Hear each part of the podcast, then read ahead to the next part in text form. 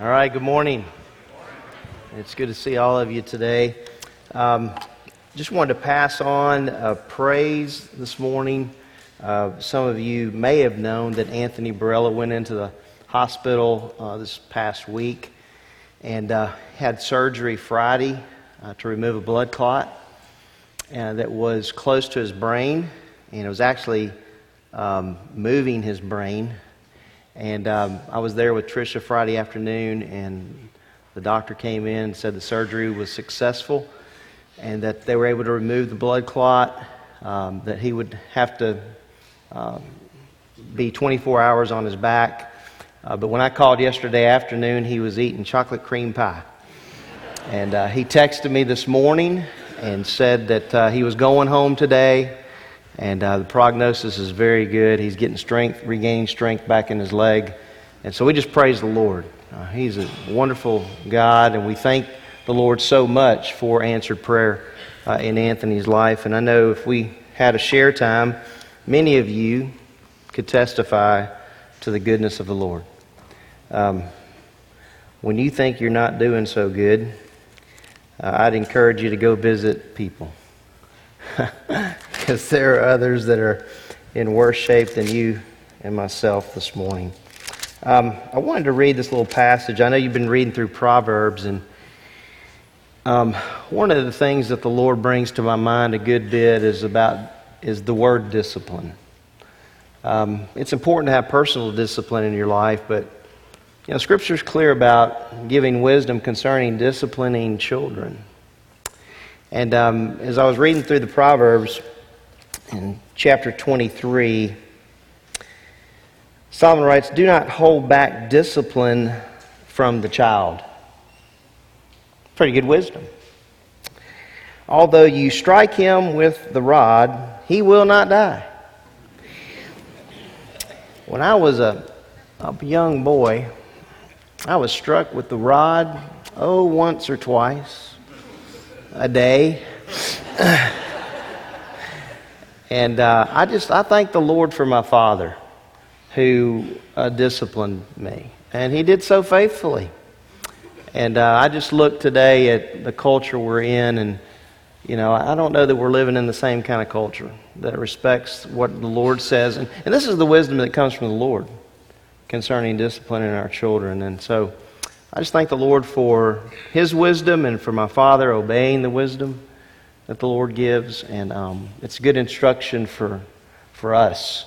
I had three sons in my home, and I was faithful to use that rod. I actually had a paddle made when I was in New York State. I had a guy make me a paddle, and that baby is about that long, and then the handle, and uh, it did the job. And uh, so I'm just thankful for that wisdom that God gives us. Um, it will not kill your children for you to discipline them. So let's just uh, thank the Lord for answered prayer with Anthony, and uh, thank the Lord for the wisdom that he gives us. I do want to tell you um, the grace to read through uh, the book of Proverbs runs through Saturday. All right, and so, but if you need longer, you know, that's fine. But we're going to start next Sunday. You'll start the book of Hebrews and read through Hebrews. And then you'll read the book of James as well in the month of October because it's a pretty long month. And so there's a lot of grace there. That's 18 chapters between the two books, and you'll have enough time to, to read those. And so um, I encourage you to do that. Text me, uh, email me. I've had so many people participating in that, and I really, really appreciate the wisdom that, uh, that you guys are gaining from, from reading the scriptures. So, Hebrews in the book of James for the month of October. All right? Let's uh, stand and let's have a word of prayer as we start this morning. So, Lord, we just thank you for your wisdom. Lord, we thank you that we have daily access to your wisdom as we open your word. And we thank you that Lord, you have given us, if we are in Christ, your Spirit that lives in us. And so we're not alone. And um, everywhere we go, um, Lord, you never leave us, you never forsake us. So we thank you for that promise that comes from your word.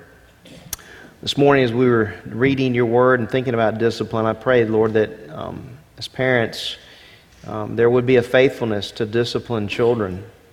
Um, Lord, it's for their good, and I really believe it's it is the best loving thing that we can do for our children is is discipline them, uh, bring them into the right and narrow path. Really, it's the narrow path, and and you've laid that out for us.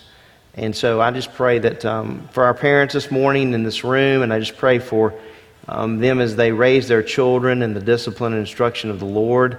And as uh, they love on their children, um, Lord, I just pray that as they, these children grow up, the first thing I pray is that they would come to know you and that they would grow in their relationship to you. And Lord, that um, the parents would be the ones that would be the primary uh, disciplers, that they would disciple their children. And um, we just pray for them.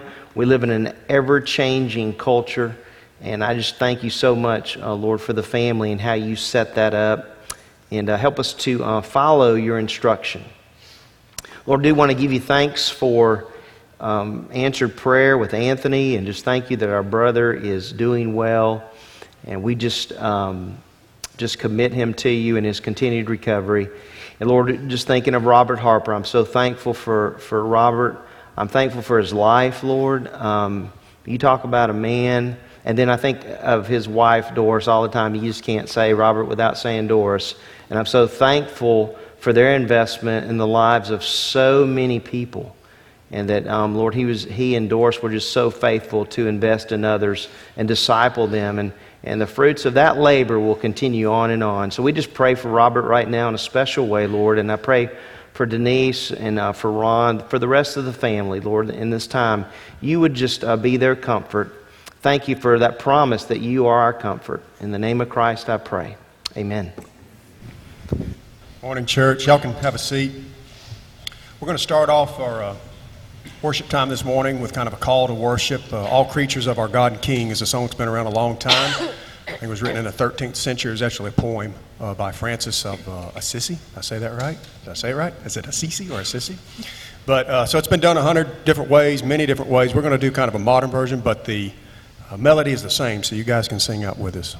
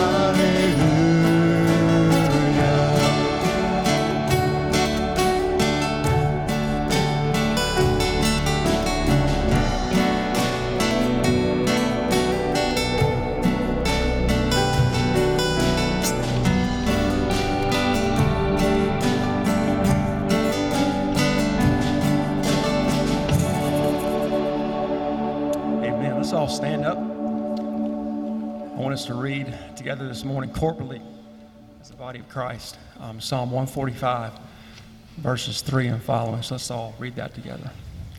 Great is the Lord and greatly to be praised, and his greatness is unsearchable. One generation shall commend your works to another and shall declare your mighty acts. On the glorious splendor of your majesty and on your wondrous works I will meditate. They shall speak of the might of your awesome deeds, and I will declare your greatness. They shall pour forth the fame of your abundant goodness, and shall sing aloud of your righteousness.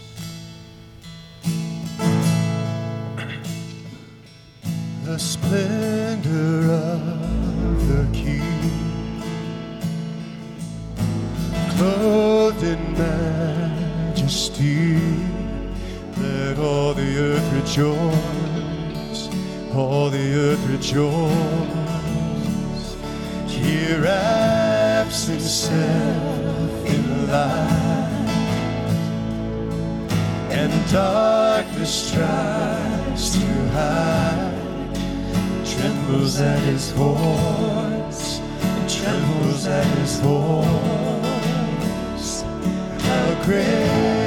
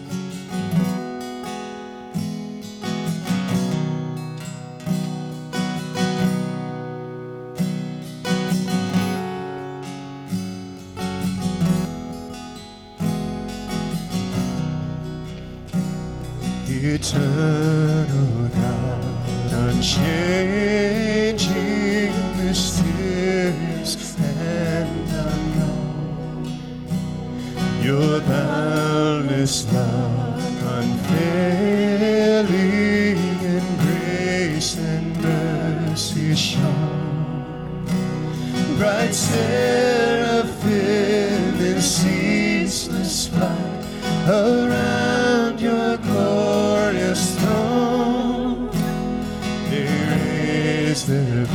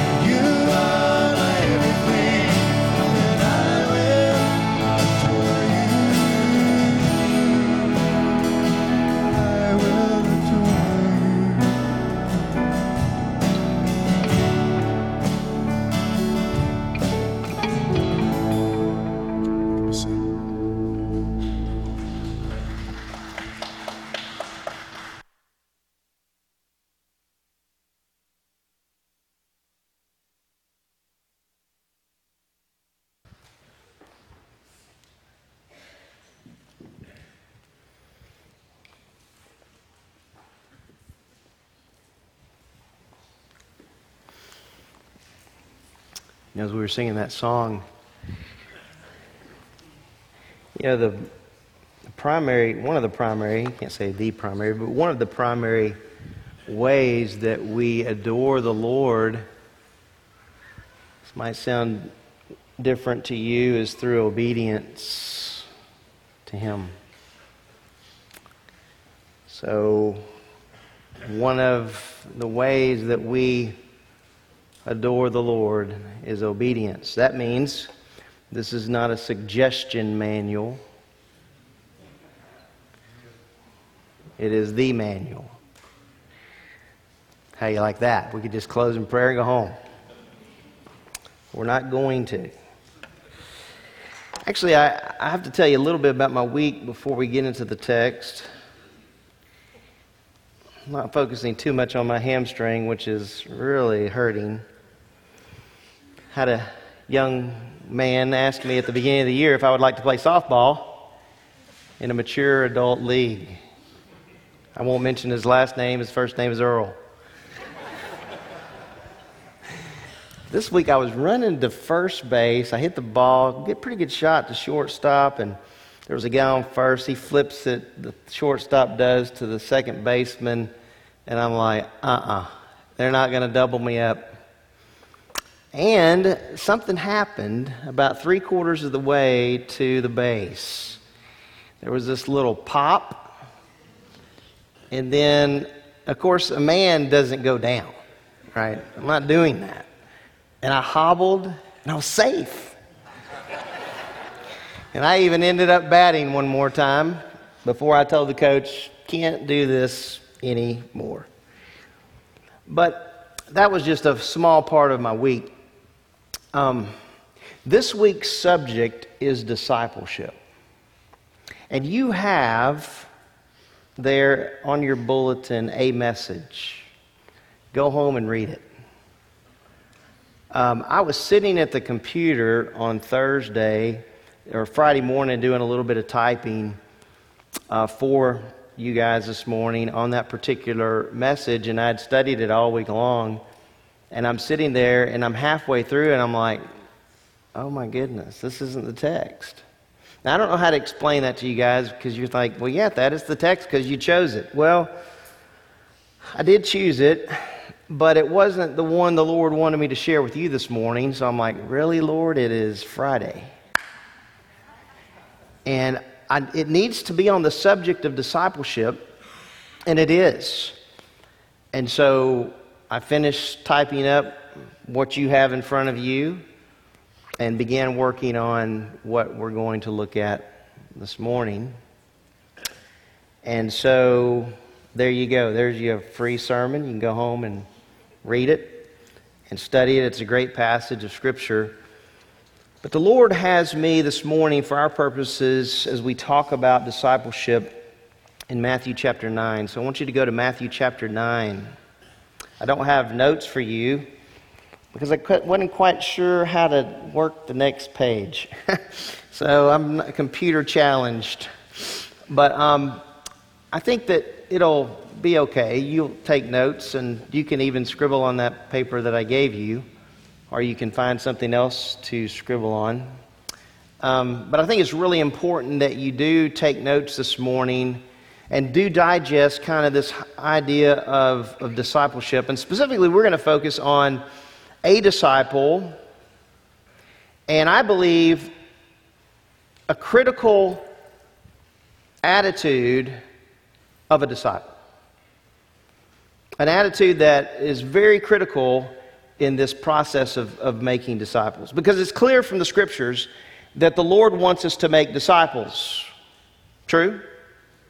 I mean, we can't argue with that. Matthew 28, 18 through 20 gives us, or 19 and 20 specifically, but I like to start with 18 because the Lord Jesus says, All authority has been given to me in heaven and on earth. Mm, go therefore make disciples. So the authority piece is really important because he has authority. So what does that do? It erases, it's supposed to help erase the fear that you and I would have. Um, there's no reason to be fearful. He's with us everywhere that we go. That doesn't mean the fear is not going to take place. It's going to happen because we're human. But the reality is that scriptures teach us in Matthew 28 19 and 20 a process of making disciples. The process. And the process is this as you are going, right? He says, make disciples, convert people. You say, oh, oh, oh, time out. I don't convert anyone. No, you don't. And I don't either. But the responsibility is to share the gospel of Jesus Christ. Faith comes by what? Hearing, and hearing by the word of God. And there is no opt out clause.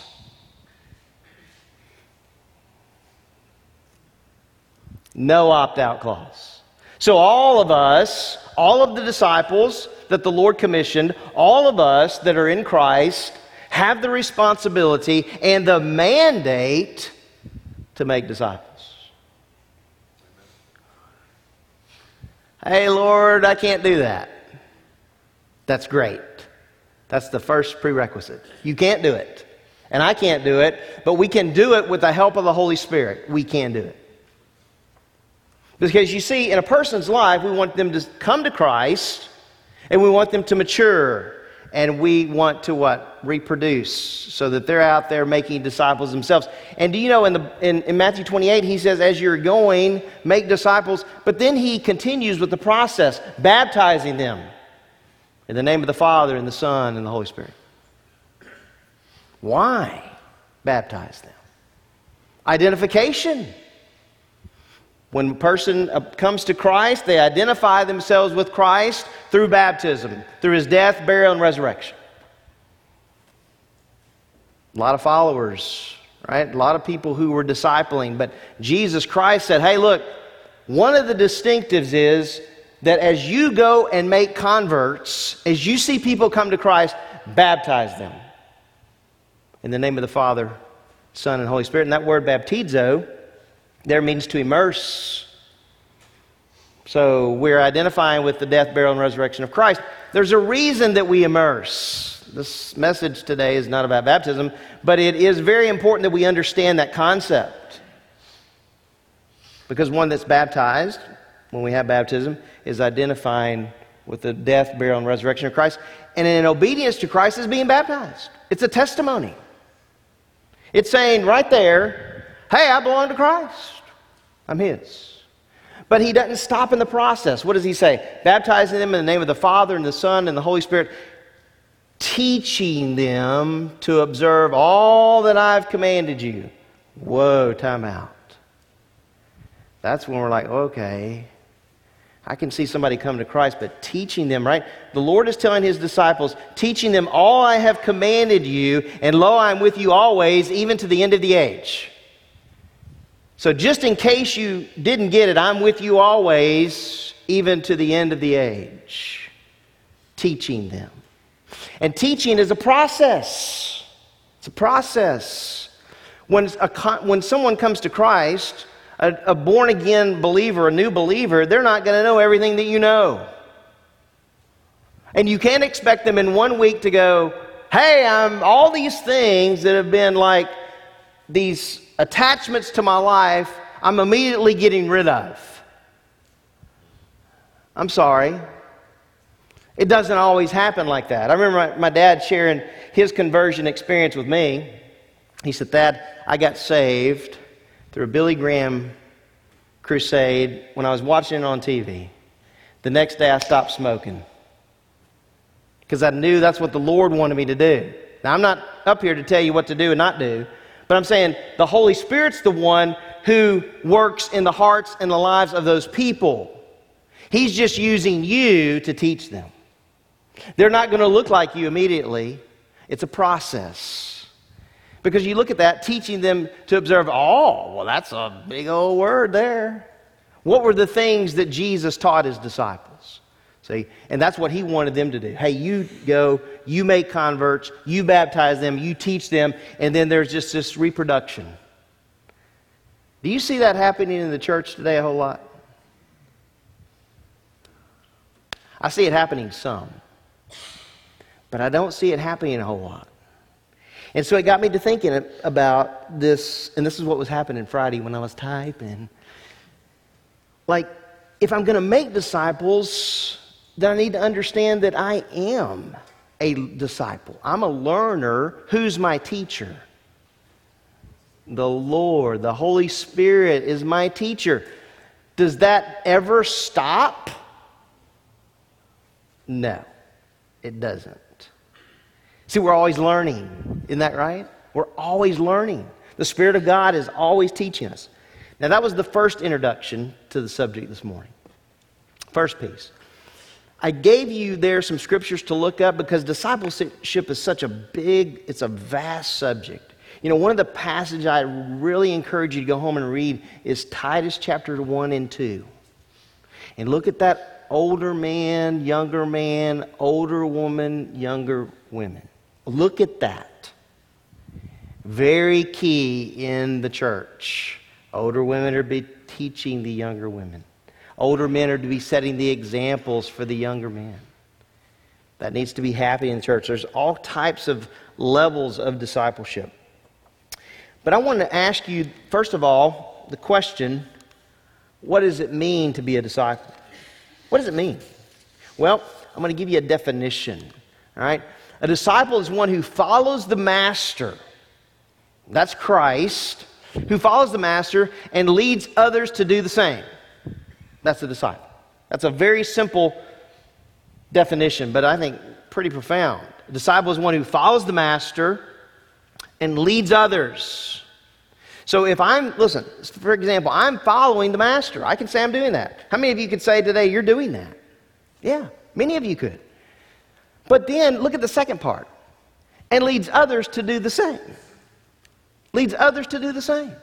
So we all have the responsibility as Christians to lead others to do the same, and that begins with that process that is outlined for us in Matthew 28 19, 20. Make converts, baptizing, and teaching. How many are on board with that? Sound good?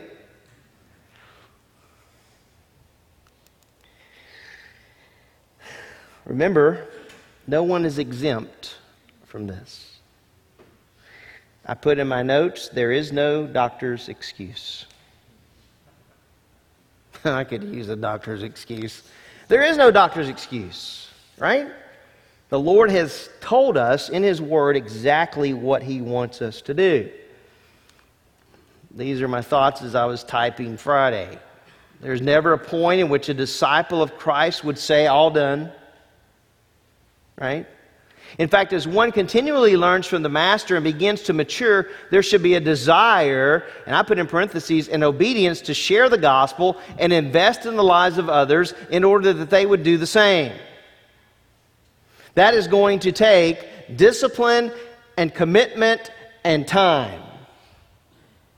Yeah, but that I don't have time. Make time.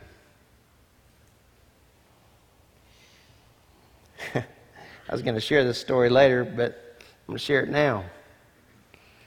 The Lord, man, when you're teaching something, the Lord just pounds you the week of. I don't know how many of you have experienced that. He's like, all right, Thad, you're going to teach on making disciples. Let's see how you're going to do with this. So after I hurt my hamstring on Tuesday, I went home, cleaned up. I was driving back to the church. I get to a four way stop on Brewster Road. This guy's in front of me. He gets out of the car puts it, obviously puts it in park, gets out of the car, comes back there, and he's, I got my window down, he says, I need help. And I'm like, well, how can I help you? And he said, I need some gas. I said, great, I can help you. As I'm thinking about where we're going to go to get gas, I'm like, this is not about the gas. This is about opportunity. This is about exactly what I'm going to speak on Sunday. Thank you, Lord, for the heads up, even though I didn't know it was not 1 Corinthians 11 at the time. And so I reach into the middle console and I'm, I'm scrounging around for a track. I'm like, please, Lord, please, please, please. And you know those little Knowing God Personally booklets? I had one. I actually had two, one, one for another time. And so I'm like, okay, I'll give you gas. I'll get the gas for you. So we drive down to the gas station, put some gas in his car. He has a little bit of conversation with me. I introduce myself to him. He hugs me. He says, Thad, thank you. I said, Listen, I got something for you. I want you to read that. And if you have any questions, the number and address are on the back. Hadn't heard from him. But you know what? That's step one, right? Planting seeds. Who in the world knows, right? Somebody else may be watering those seeds. I had a really interesting story told to me last night. And, and I wasn't planning on sharing this, but I'm going to tell you anyway. We're at the Miracle League softball game. And I had gone back last spring to watch Nick play baseball. And dude, he did awesome last night. Two home runs. Awesome job. So the youth participated. I was talking with Brian before, and Brian said, Hey, Thad, you remember the lady, or as Michelle said, remember the lady that was that you were talking with back in the spring? I'm like, Yeah. And she was out of church at the time. He says, She's back in church. God had me go that night in the spring to watch Nick. He wasn't feeling well, but you know what that night was about? That lady. At least about her. You know, when we think about it, guys, these aren't accidents, these people that we run into. Right? They're not accidents. God has preordained that that would take place. He knows it's going to happen. He knows we're going to walk up on that person. So, all of us have the responsibility to invest in order that we would see converts and they'd be baptized and they'd be taught and they would be reproduced. Well, all right. Question Why should there be a sense of urgency? Got to think about that. Why, why so urgent? Well, number one, because God told us to do it, but I want to read to you some statistics. And this is pretty. Um, Pretty incredible. It is estimated that over 30 million people worldwide will die without Christ this year. And of the 300 million people in this country, it is estimated that 41% of the people are radically unchurched. I can say that. In fact, I could even see that percentage being a little higher. And it's continuing to go up. Vance Havner, who lived in the 1900s, um, one of my favorites. If you don't have any Vance Havner books, go find them. Nowadays, you can get on Google, you can find any book you want to. You know, he was the most quoted evangelist in the 20th century. A lot of wisdom with, with Vance. I really love his writings. And so he's writing about the time that he lived in the 1900s and preaching. Know, he started preaching at the age of 12. He was ordained at 16. man, that's, man I, was, I was like, wow. That's okay, isn't it? It's okay. He began preaching at the age of 16. He wrote this about his time and his life. He says, The tragedy of our time is that the situation is desperate, but the saints are not. Do I have that one up there? I don't. The situation is desperate, but the saints are not. A lot of lost people out there, guys. There are probably a lot of lost people in our neighborhoods, a lot of lost people in our schools. There are lost people who sit in churches every Sunday. See, there's this should be this urgency. Make disciples, make disciples. How in the world are you going to find out where somebody is spiritually unless you're investing? They may even be a new believer who is not matured, who's been right there stagnant, and needs somebody to invest in them. So be that person. Be that person and say, Yeah, I'm willing to invest. So, being a disciple of Christ means one moves from being uh, self centered to other centered. See, if we're going to be disciples of Christ, we can't be self centered because we're really good at that. We don't even need anybody to teach us how to do that. Do you have to teach a child how to be self centered? No, they just come out that way. Me, me, me, me, me. They're crying, they want to eat, right? They're crying when they're two, they're crying when they're five, they're crying when they're 16. Hey, look, we cry at 50 and 55 and 60. because life is about us. A lot of self centeredness. Well, here was all that leading to this. I believe the key component is found in Matthew 9, and it's compassion. I believe that just as sure as I'm trying to stand up here and not fall down. I believe that. The key component is compassion. How do you see people?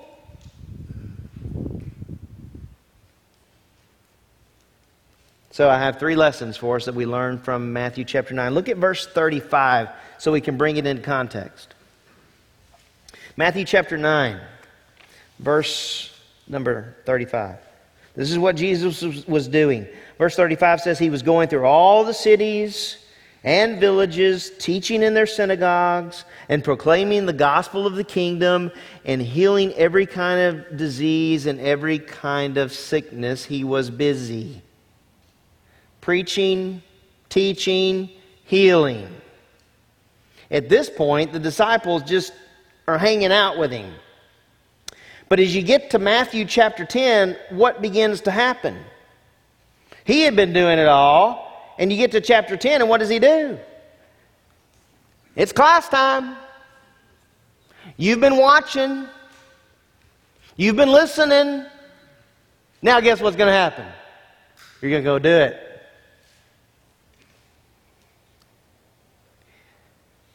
It's like speech class.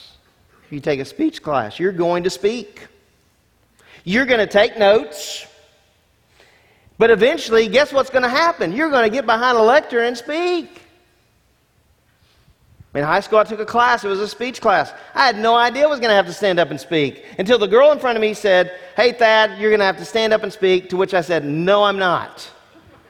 And she said, You're in the wrong class. This is a speech class. Well, I don't want to speak. Hey, don't you know these disciples were nervous, scared? Maybe, no thanks, not real crazy about this idea. Then the Lord spells out the instruction for them in chapter 10. Read that this afternoon. Man, whew.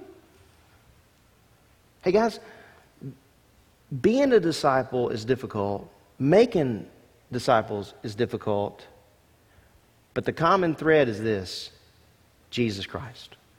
He's the one we're following, and He's the one we need to be obeying. He says, make disciples. So, what can we learn from the Master in this text? Verse 36 tells us the first thing we need to see as Jesus saw. Look what it says. Verse 36 Seeing the people, he felt compassion for them because they were distressed and dispirited like sheep without a shepherd. That word seeing there is an interesting word.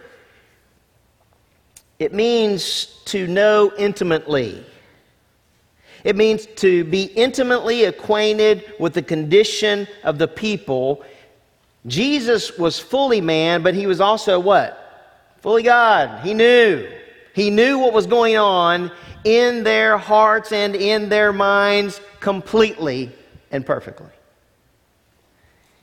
You say, well, we're at a disadvantage, right? Well, we are, because we are not omniscient. We don't know all things, but we do know as we step out of our door, as we go to our job, as we go to school, we can see people who are lost. Would you agree with that? We can see that.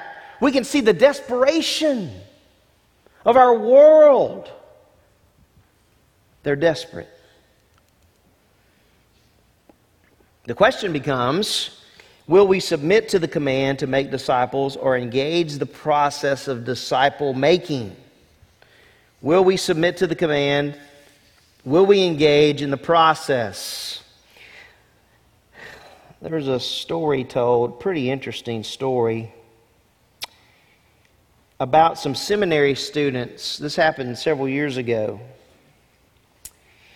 Um, some researchers decided to find out if seminary students are good Samaritans. And so they met individually with 40 ministerial students under the pretense of doing a study of careers in the church. Each student was instructed to walk to a nearby building to deliver an impromptu talk into a tape recorder. Some were told to talk on the Good Samaritan parable, while others were told to talk about their career concerns. Meanwhile, the researchers planted an actor along the path who, as a seminarian approached, groaned and slumped to the ground. They found that more than half of the students walked right on by. The researchers noted some who were planning their dissertation on the good, their dissertation on the good Samaritan literally stepped over the slumped bodies as they hurried along. When I read that, I thought, well, we can't be too critical because how many bodies have all of us stepped over or gone around in our lifetimes? And the Lord said, Thad, you're not doing that. And in fact, this body's getting out of the truck and coming to you and say, I need help.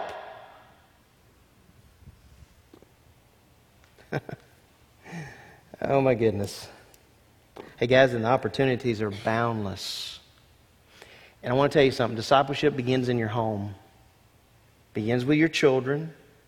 Share with them the gospel, share it all the time, share it till they puke. Share it. They need to hear it. You say, yeah, but they know Christ. Share the gospel with your children, share the gospel with your children, share the gospel with your children. Baptize them, teach them, baptize them, teach them. You only have to baptize them once, but teach them and continue to teach them. The opportunities are boundless. They start in our home and they move out from our home. You know, one of the disadvantages when I was in college, in Bible college, was being on that hill, that old hill there that we used to, the camp, it was so beautiful on Pawnee Avenue. I love that campus. But one of the disadvantages for the students was being on that hill. And do you know, doc, uh, Doctor, he could have been, I.J. Fontenot, he was one of our professors. That man always had keys in his pocket, change in his pocket. He was jiggling those keys and change all the time. And if you took I.J. Fontenot's class, you knew that. But that man could evangelize.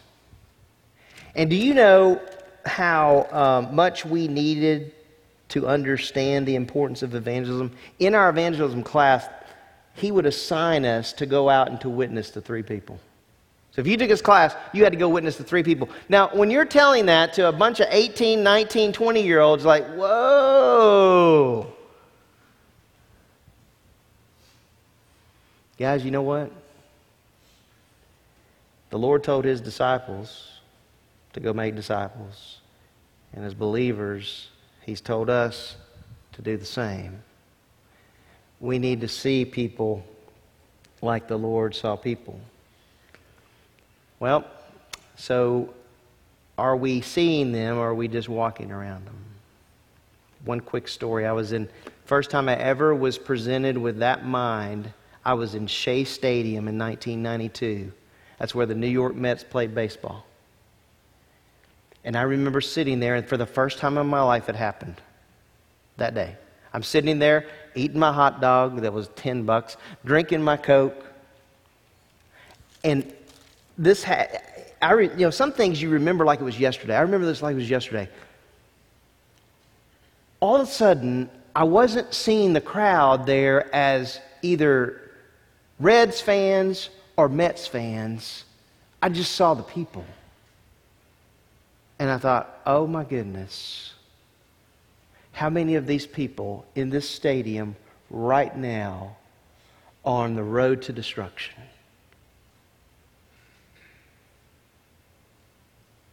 And every stadium I've been to, and I've been to quite a few, even Razorback Stadium. Imagine there are lost people there too. But, but when I walk into a stadium now, I don't have this wow, look at this great stadium. I'm looking at all those people going, they need Christ.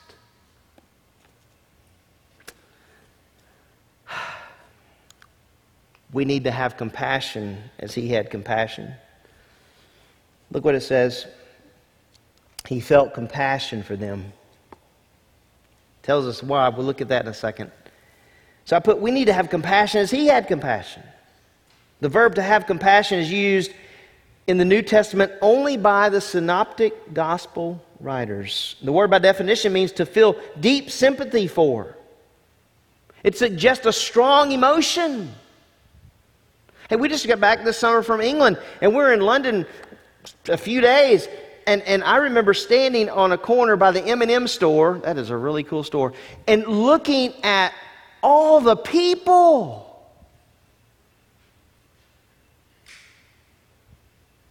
That are lost, dying, without hope.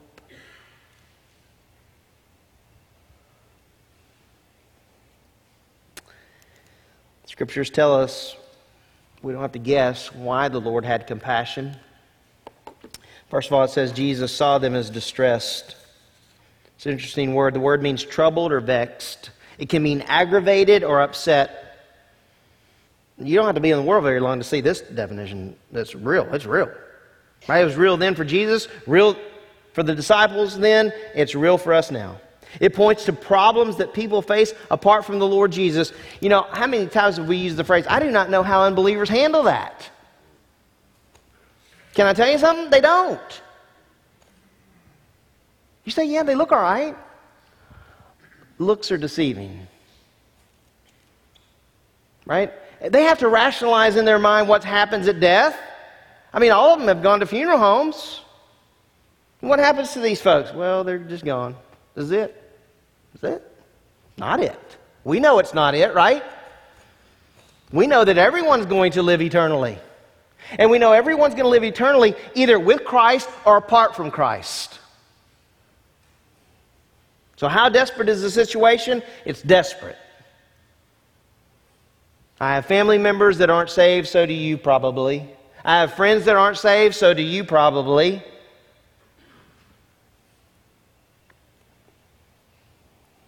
And I don't know about you, but I can use excuses pretty good. I'll get to that tomorrow. The Lord told me this week you're going to get to it now. He reminds me, if that like that, you just came back from me, and yeah, it was great. But it's easy to get back and get comfortable. And it's easy to be in our seats and get comfortable and forget there is a world out there that is lost and dying. The picture also here of this word distress is of heavy burdens.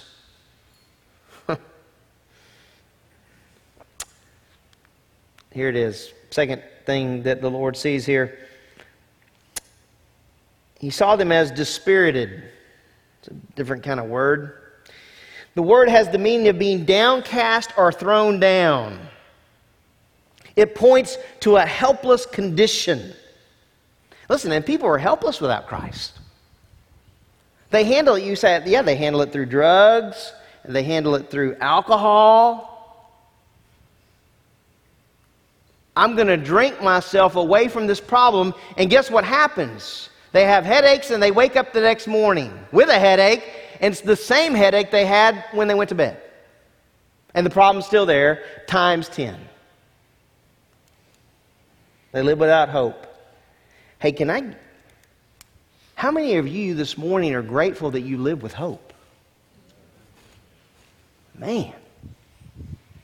I got that message from Anthony seeing him this week. Boy, he's thankful. Hey, whatever happens, that I'm going to be with the Lord if he chooses to keep me here, fine. That's hope. But how many rooms would you walk in in a hospital where they would be like, they have no hope? This is an interesting word picture here. Because the word picture, you can actually um, look in Psalm 23 and look at this word picture of what it means to be dispirited or downcast or thrown down. In fact, in his commentary on Psalm 23, Phillip Keller describes how sheep can get turned over on their backs and not be able to get up by themselves again.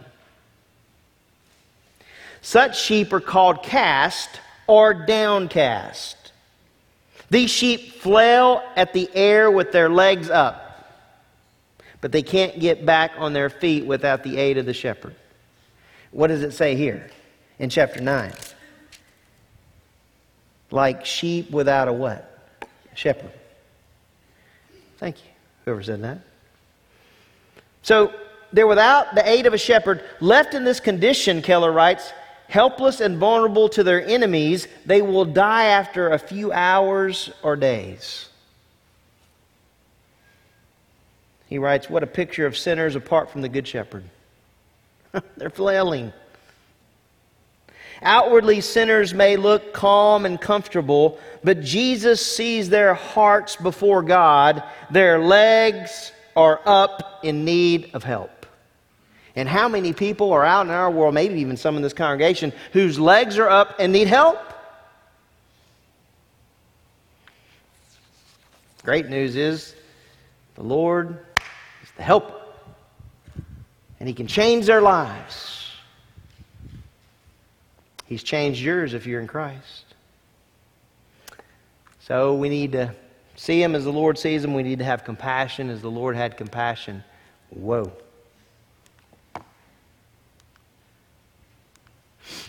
And thirdly, we need workers in the harvest fields. we need workers in the harvest field. And you know, here's the mistake that's made in churches. One of the potential mistakes. Well, I got to go to a foreign field to be a missionary. No, you don't. Right in your neighborhood, there's lots of folks that need Christ, that need you to be committed to the process of sharing the gospel and baptizing and teaching. Now, Jesus wants you to see yourself as a worker in his harvest. Up to this point, Jesus was doing all the work. but as one can see in the following verses, Jesus begins to give them the work and puts them out in the fields. Some may say, hey, time out, hold on. This, this particular command here is only for full time ministry folks. I've got great news for you. If you're a believer in Christ, you're in full time ministry. Isn't that good? We solved that problem. You're in full time ministry. Listen, if we've tasted the salvation of the Lord, we know how good it is. And we want people to come to Christ. I'll close with this quote by C.H. Spurgeon. He's one of my favorites. I just I can't get away from Spurgeon. He wrote this in commenting on this section of scripture. C.H. Spurgeon said, "These verses weighed on his heart more than any other verses in the Bible." And you know what? You're like, "Wow, okay, that's wow." You know, as I get older in the Lord, I'd have to say, I think he's right. Because we can't just say, well, I'm saved, I got my fire insurance, I'm doing good, I just want to enjoy the fellowship of the believers, and I don't want any responsibility.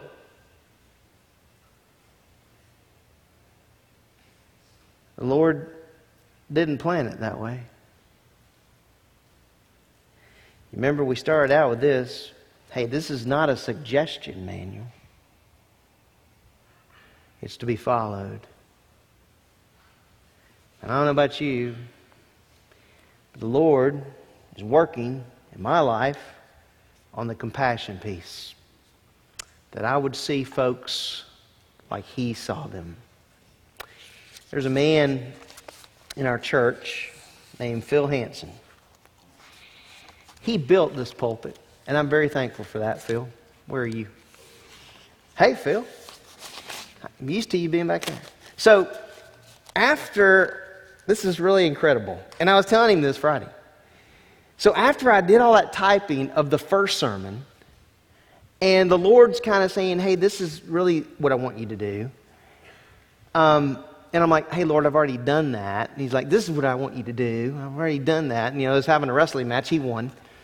And and then Phil had texted me the day before and said, Hey, I'd like to come see you tomorrow.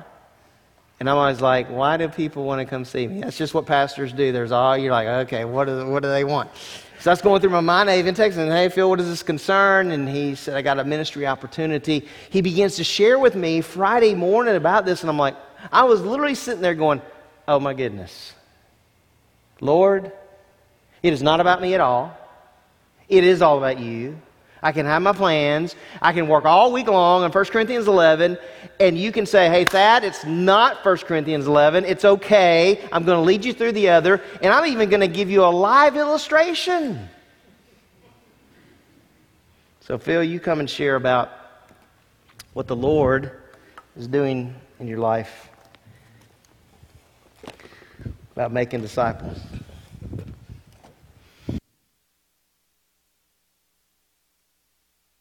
Get this, if I can get a hold of it.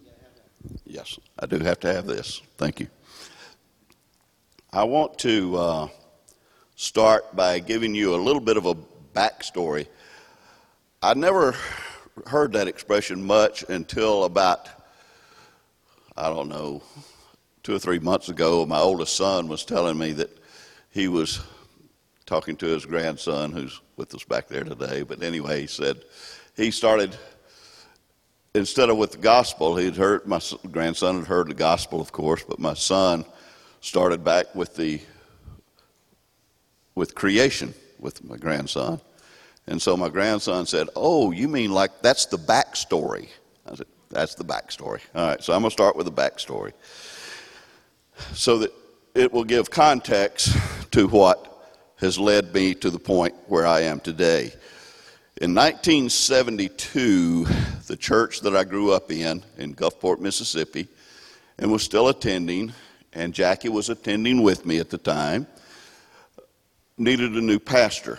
So the church called a pastor, and the young man who came had graduated from Southeastern Bible College just a couple of years before, had spent two years in the Army, and had gotten out of the Army and was looking for a church to pastor, and this church called him. His name is Bob Faust. His lovely wife is Cheryl. Some of you may have heard of him, may have know, may know him. I don't know. But anyway, so Bob and Cheryl came.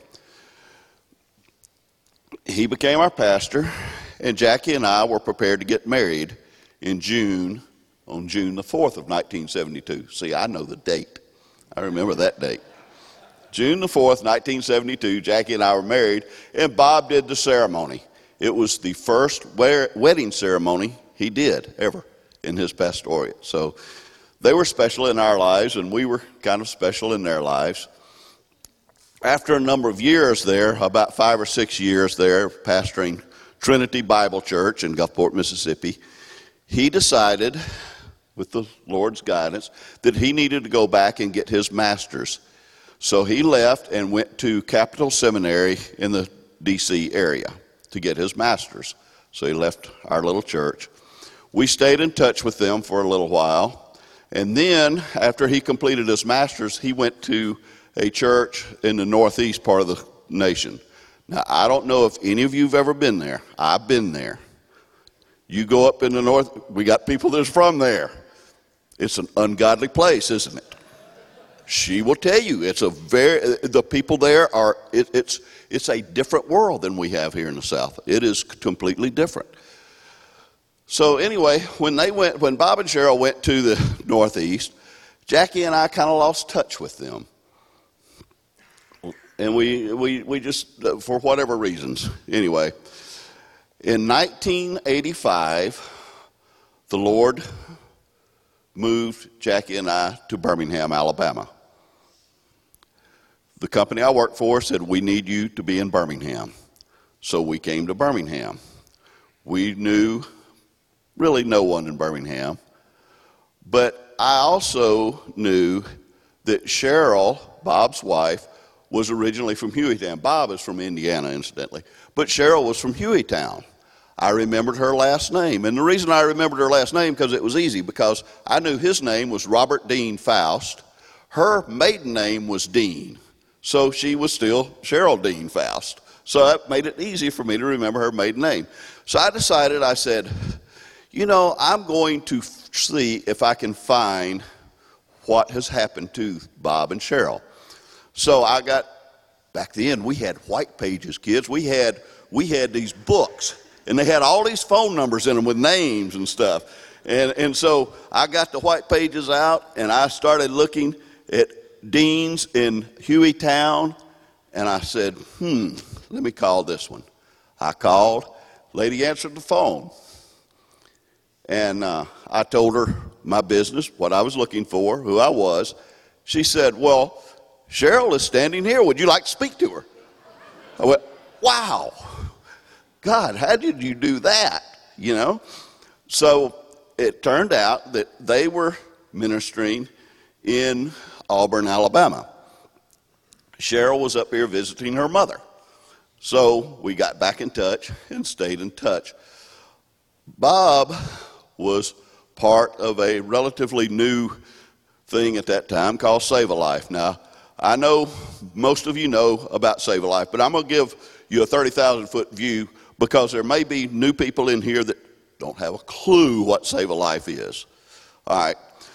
Save a Life is an organization started by a man by the name of Wells Goebel, who could be, I, I, I classify him as a visionary that knew how to put things into action. He could envision things and just boom, make it happen. Those people that knew Wells, I didn't know him well, but I got enough of him to, to get that. And according to David, he could be challenging at times, couldn't he, David?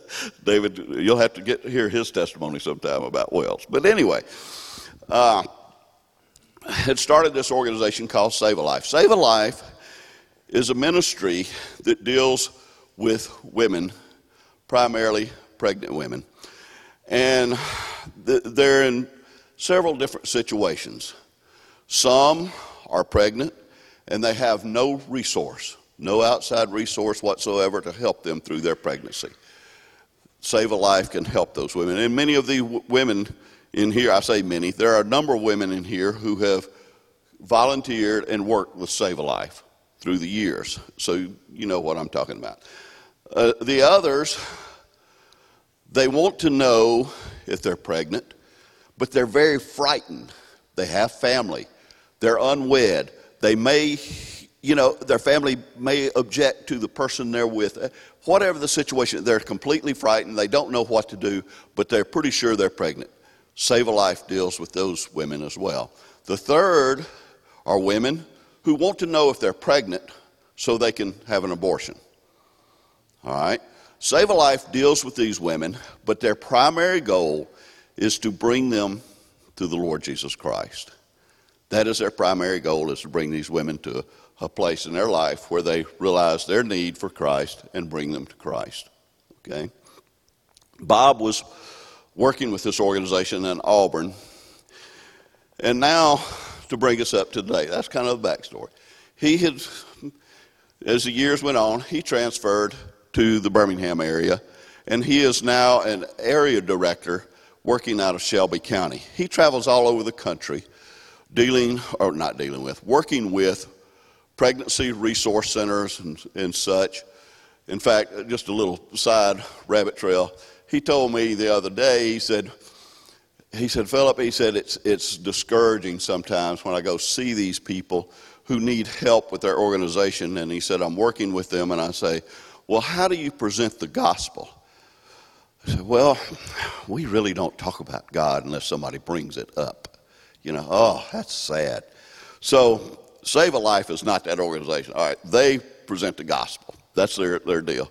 But anyway, he is in Shelby County as an area director.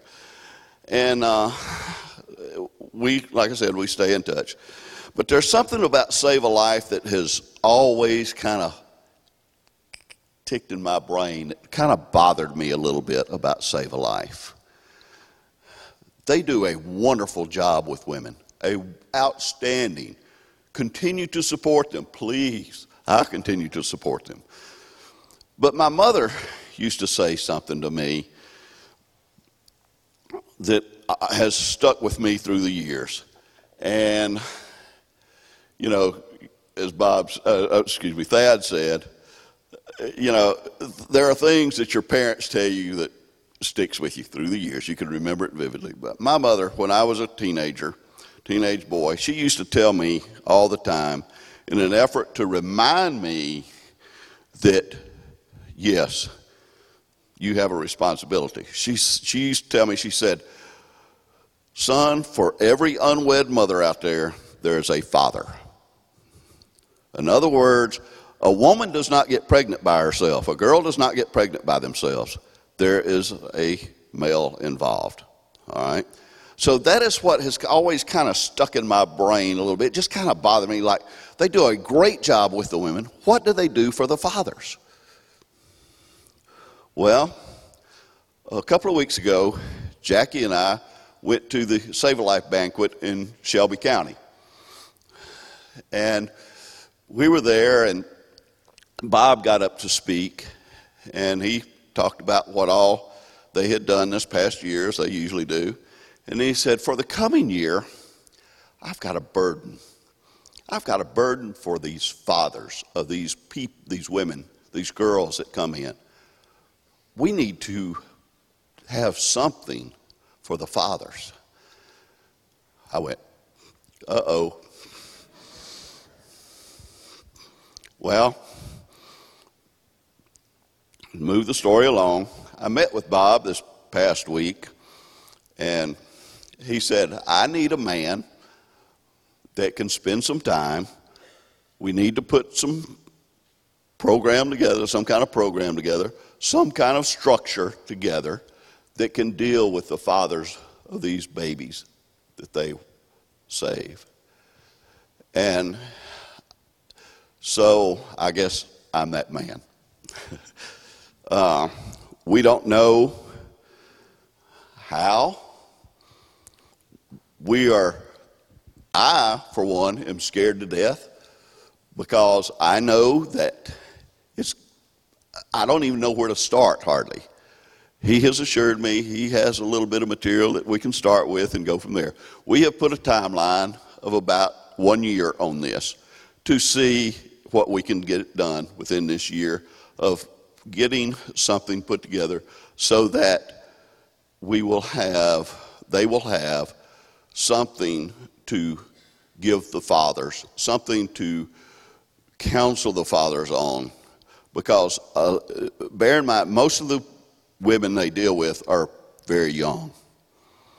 And so the fathers are usually very young. They have no support at home, many of them. Just, it's really bad situations. But what I would like to ask the congregation, as you think about it, pray for me as I go through this.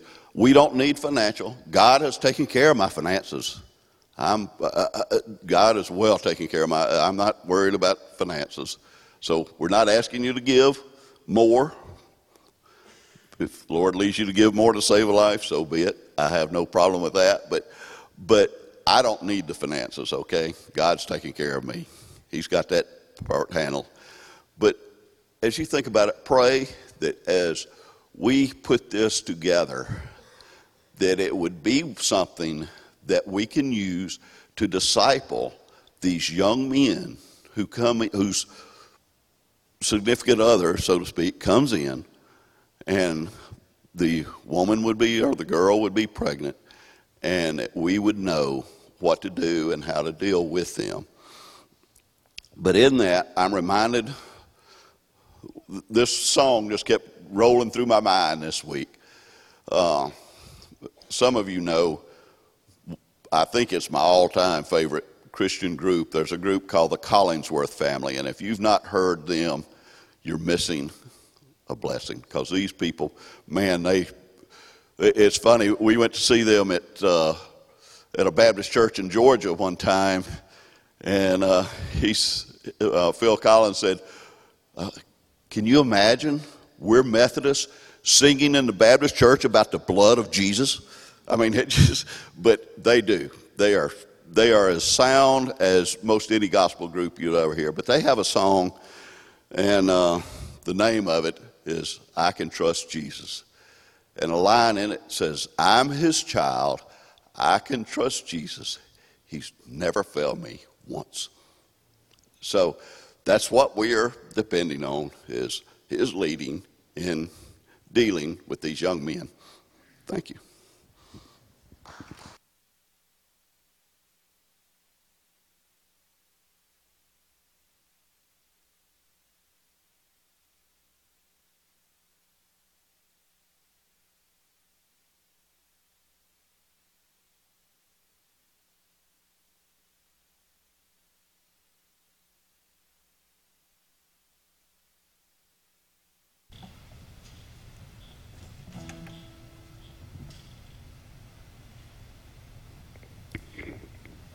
Well, as Thad was talking about evangelism and discipleship, um, the one message that uh, we need to carry is was I was thinking of Isaiah 45, 22 and Acts. It says in Isaiah, it says, Look unto me, all ye ends of the earth, and be ye saved, for I am God, and there is no other.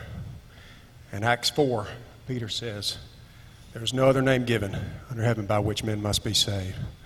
And so that's the message. There's only one way. Jesus Christ is it. What are we going to do? This is what I tell people when, at some point, as I'm discipling or evangelizing, the Lord gives me opportunity to do that, is what are you going to do with Jesus Christ? Because you're going to meet him one day.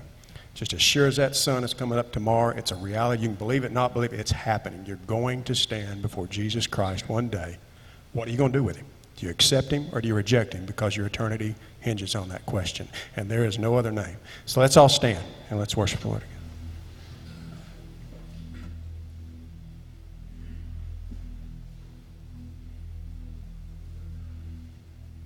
Just say it, Josh. Uh,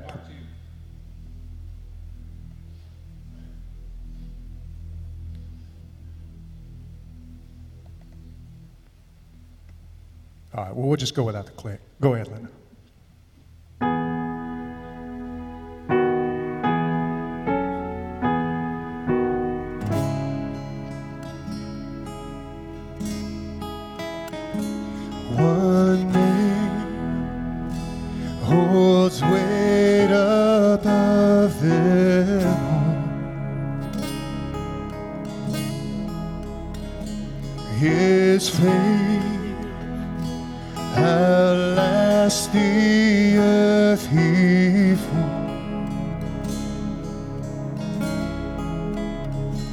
His praise resounds beyond the stars. And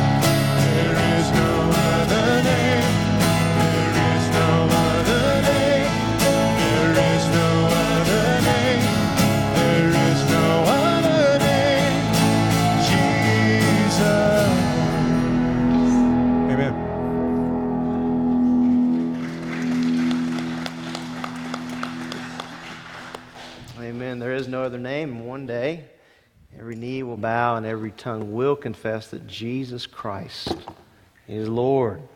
Great part is that you and I believe He is if we're in Christ, and we're going to bow down because we want to.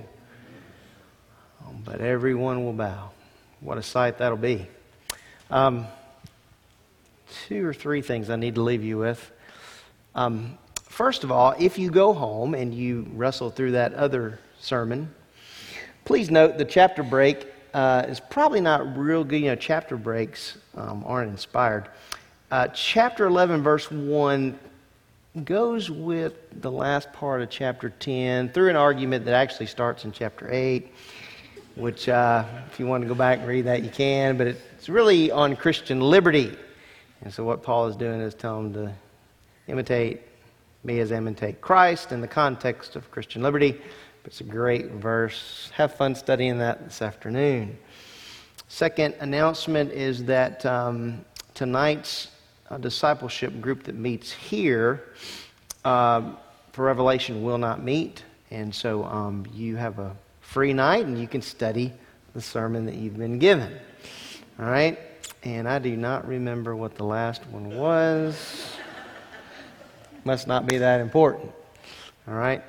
Uh, it's great to see you guys today. I encourage you to continue with your reading as we approach the book of Hebrews and James. Let's pray together.